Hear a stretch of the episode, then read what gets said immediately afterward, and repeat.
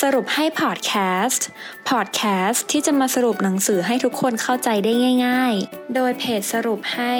เพราะเราตั้งใจทำให้ง่าย สวัสดีค่ะ ยินดีต้อนรับเข้าสู่สรุปให้พอดแคสต์นะคะสำหรับพอดแคสต์ในตอนนี้มิ้นจะมาสรุปหนังสือที่ชื่อว่า จุดอ่อนของมนุษย์จากเดลคาร์เนกีมีเพียงทางเดียวที่จะทำให้คนอื่นทำในสิ่งที่คุณต้องการได้ คุณอยากรู้ไหมว่ามันคืออะไร ในหนังสือเล่มนี้นะคะ บอกถึงไอเดียสำคัญสำคัญของแนวคิดจากคุณเดลคาร์เนกีมันจะช่วยให้เรามีทักษะที่ดีขึ้นในการสื่อสารกับผู้อื่น ไม่ว่าคุณนะคะจะเป็นพนักงานออฟฟิศนักธุรกิจอายุน้อย แม่บ้าน นักเรียน หรือใครก็ตามนะคะ ที่กำลังมีความรัก สามารถแก้ไขปัญหาที่มีในการสร้างความสัมพันธ์กับผู้อื่นได้ มันจะช่วยให้คุณมีมุมมองใหม่ ๆ เส้นทางใหม่ ๆทำให้คุณเป็นที่รักของคนอื่นมากขึ้น และช่วยให้คุณสร้างมิตรภาพครั้งใหม่ได้ดีขึ้นค่ะ มีปริศนาอะไรซ่อนอยู่ในจุดอ่อนของมนุษย์นะคะเขาเนี่ยปูพื้นให้เห็นถึงทักษะพื้นฐานในการปฏิบัติตัวต่อผู้อื่น โดยยึดโยงกับ 3 กุญแจสำคัญคือ 1. ถ้าคุณอยากได้น้ำพึ่งอย่าตีรังพึ่ง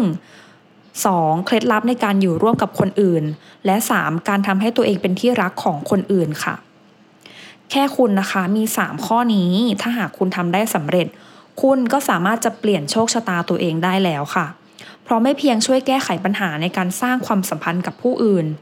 แต่ยังถือว่าเป็นการเปิดมุมมองใหม่ ๆ สร้างกระบวนทัศน์ใหม่ ๆ ตลอดจนเปลี่ยนชุดความคิดความเชื่อเดิมๆที่ทำให้คุณเป็นคนใหม่ที่เติบโตเป็นผู้ใหญ่มากขึ้น และเป็นที่รักของคนอื่นๆมากขึ้นค่ะ คุณเดลนะคะ เชื่อมั่นว่ายิ่งเราเป็นที่ยอมรับของคนอื่นมากเท่าไหร่ เราก็ยิ่งสร้างมิตรภาพใหม่ ๆ ได้มากขึ้น ก็จะยิ่งทำให้เราประสบความสำเร็จและร่ำรวยมากขึ้นเท่านั้นค่ะ ถ้าคุณอยากได้น้ำพึ่งอย่าตีรังพึ่ง ไม่มีใครที่ชอบถูกวิพากษ์วิจารณ์นะคะ และยิ่งเลวร้ายใหญ่ถ้าคุณโดนรุมวิจารณ์ต่อหน้าคนอื่น การวิจารณ์เนี่ยถือว่าเป็นสิ่งที่อันตรายมากๆค่ะ มันเป็นการทำลายศักดิ์ศรี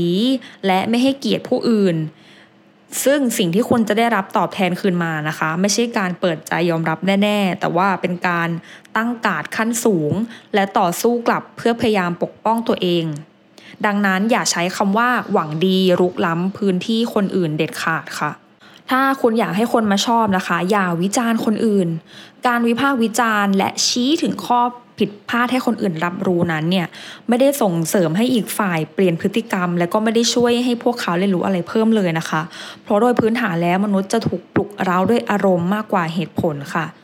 แม้ว่าคำวิพากษ์วิจารณ์นั้นนะคะ จะได้รับการไตร่ตรองมาดีแล้ว แต่ผลลัพธ์ที่ออกมามักจะไม่เป็นไปตามที่หวังไว้ค่ะ คนที่ถูกวิจารณ์จะไม่ฟังสิ่งที่คุณพูดจริง ๆ หรอก เพราะว่าพวกเขาจะรู้สึกเหมือนถูกโจมตี ปฏิกิริยาโต้ตอบอัตโนมัติของเขาคือการป้องกันด้วยการตอบโต้ค่ะดังนั้นแม้ว่าการวิจารณ์คนอื่น อาจช่วยให้คุณระบายความอัดอั้นในใจ แต่ในระยะยาวจะทำให้อีกฝ่ายชอบคุณน้อยลงค่ะ บุคคลที่ประสบความสำเร็จหลายคนนะคะ ไม่เคยวิพากษ์วิจารณ์คนอื่นในที่สาธารณะเลย อย่างเบนจามินแฟรงคลินเคยบอกว่า ความลับความสำเร็จของเขาคือการไม่พูดว่าร้ายคนอื่น และคุณอับราฮัมลินคอนได้เรียนรู้บทเรียนนี้ผ่านประสบการณ์ส่วนตัวอันแสนสาหัส เขาเคยตอกหน้าฝ่ายตรงข้ามผ่านคอลัมน์ในนิตยสารชื่อดัง จนวันหนึ่งนะคะคำวิจารณ์ของเขาเกือบกลายเป็นชนวนให้เขาต้อง ดวลดาบหนึ่งต่อหนึ่งกับอีกฝ่าย โชคดีที่ทั้งสองสงบศึกกันก่อน เหตุการณ์นี้ค่ะให้บทเรียนสำคัญอย่างยิ่งแก่ลินคอนนับตั้งแต่นั้นมานะคะ ลินคอนไม่เคยวิจารณ์คนอื่นในที่สาธารณะอีกเลย และไม่กี่ปีต่อมาสงครามกลางเมืองเริ่มคุกกรุ่น ลินคอนกล่าวกับบรรดาผู้ที่สบทต่อชาวใต้ไว้อย่างน่าจดจำว่า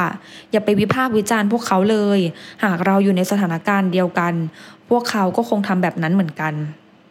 การวิพากษ์วิจารณ์ใครสักคนเป็นเรื่องง่ายนะคะ แต่คุณต้องกล้าให้อภัยในความผิดพลาด หรือข้อบกพร่องของอีกฝ่ายด้วย ถ้าคุณอยากให้ผู้อื่นมาชอบคุณ ลองเอาใจเขามาใส่ใจเรา หาต้นเหตุที่ผลักดันให้พวกเขาทำพลาด สร้างกฎกับตัวเองเลยว่า อย่าวิจารณ์คนอื่นในที่สาธารณะ เพราะคำติชมนี้จะกลับมาทำร้ายคุณในที่สุดค่ะ ต่อไปคือเคล็ดลับในการอยู่ร่วมกับคนอื่นค่ะ คาร์เนกี้เชื่อว่ามนุษย์ทุกคนนะคะ ต่างโหยหา และอยากได้รับการยอมรับจากผู้อื่น ใครก็ตามที่สามารถมอบความปรารถนานี้ให้คนอื่น เขาก็จะสามารถควบคุมคนอื่นได้ค่ะ ซึ่งจุดอ่อนของมนุษย์ทุกคนคือความปรารถนาที่จะเป็นคนเก่ง เป็นที่ยอมรับของคนอื่น และอยากจะได้รับการเคารพ เพราะทุกคนล้วนปรารถนาจะเป็นคนสำคัญ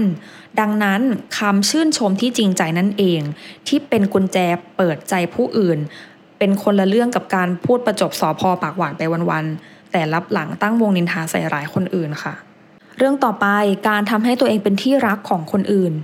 เด็กรุ่นใหม่นะคะ มักถือคติ no สน no care อยากทำอะไรก็ทำตามอำเภอใจ แต่ลึกๆแล้วการแสดงออกว่าไม่แคร์โลก ไม่แคร์สังคม ก็อาจเป็นความพยายามอย่างหนึ่งที่จะเรียกร้องความสนใจ เพื่อให้ตัวเองเป็นที่ยอมรับของคนอื่นค่ะ ในทัศนคติของคุณคาร์เนกี้นะคะ เขาเชื่อว่า คนที่รู้จักคิดเพื่อคนอื่น จะไม่จำเป็นต้องกังวลถึงอนาคตของตัวเอง ปกติแล้วคนส่วนใหญ่ 95%ในสังคมมักจะคิดถึงแต่ตัวเองค่ะ แต่ถ้าอยากเอาชนะใจคนอื่นนะคะ คุณต้องหยุดคิดถึงเรื่องของตัวเองสักพัก แล้วพยายามค้นหาข้อดีของคนอื่น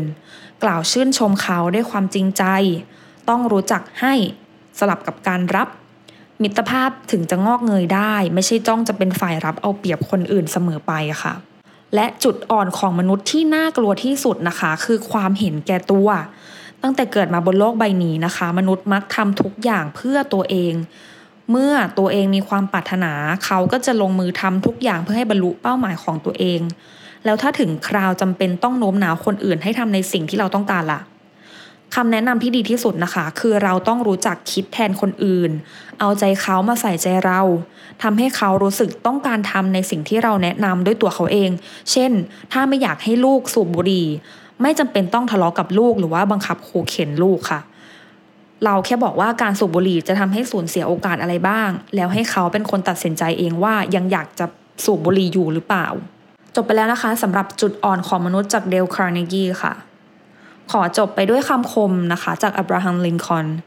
ถ้าคุณอยากมีความสัมพันธ์ที่ดีกับคนอื่น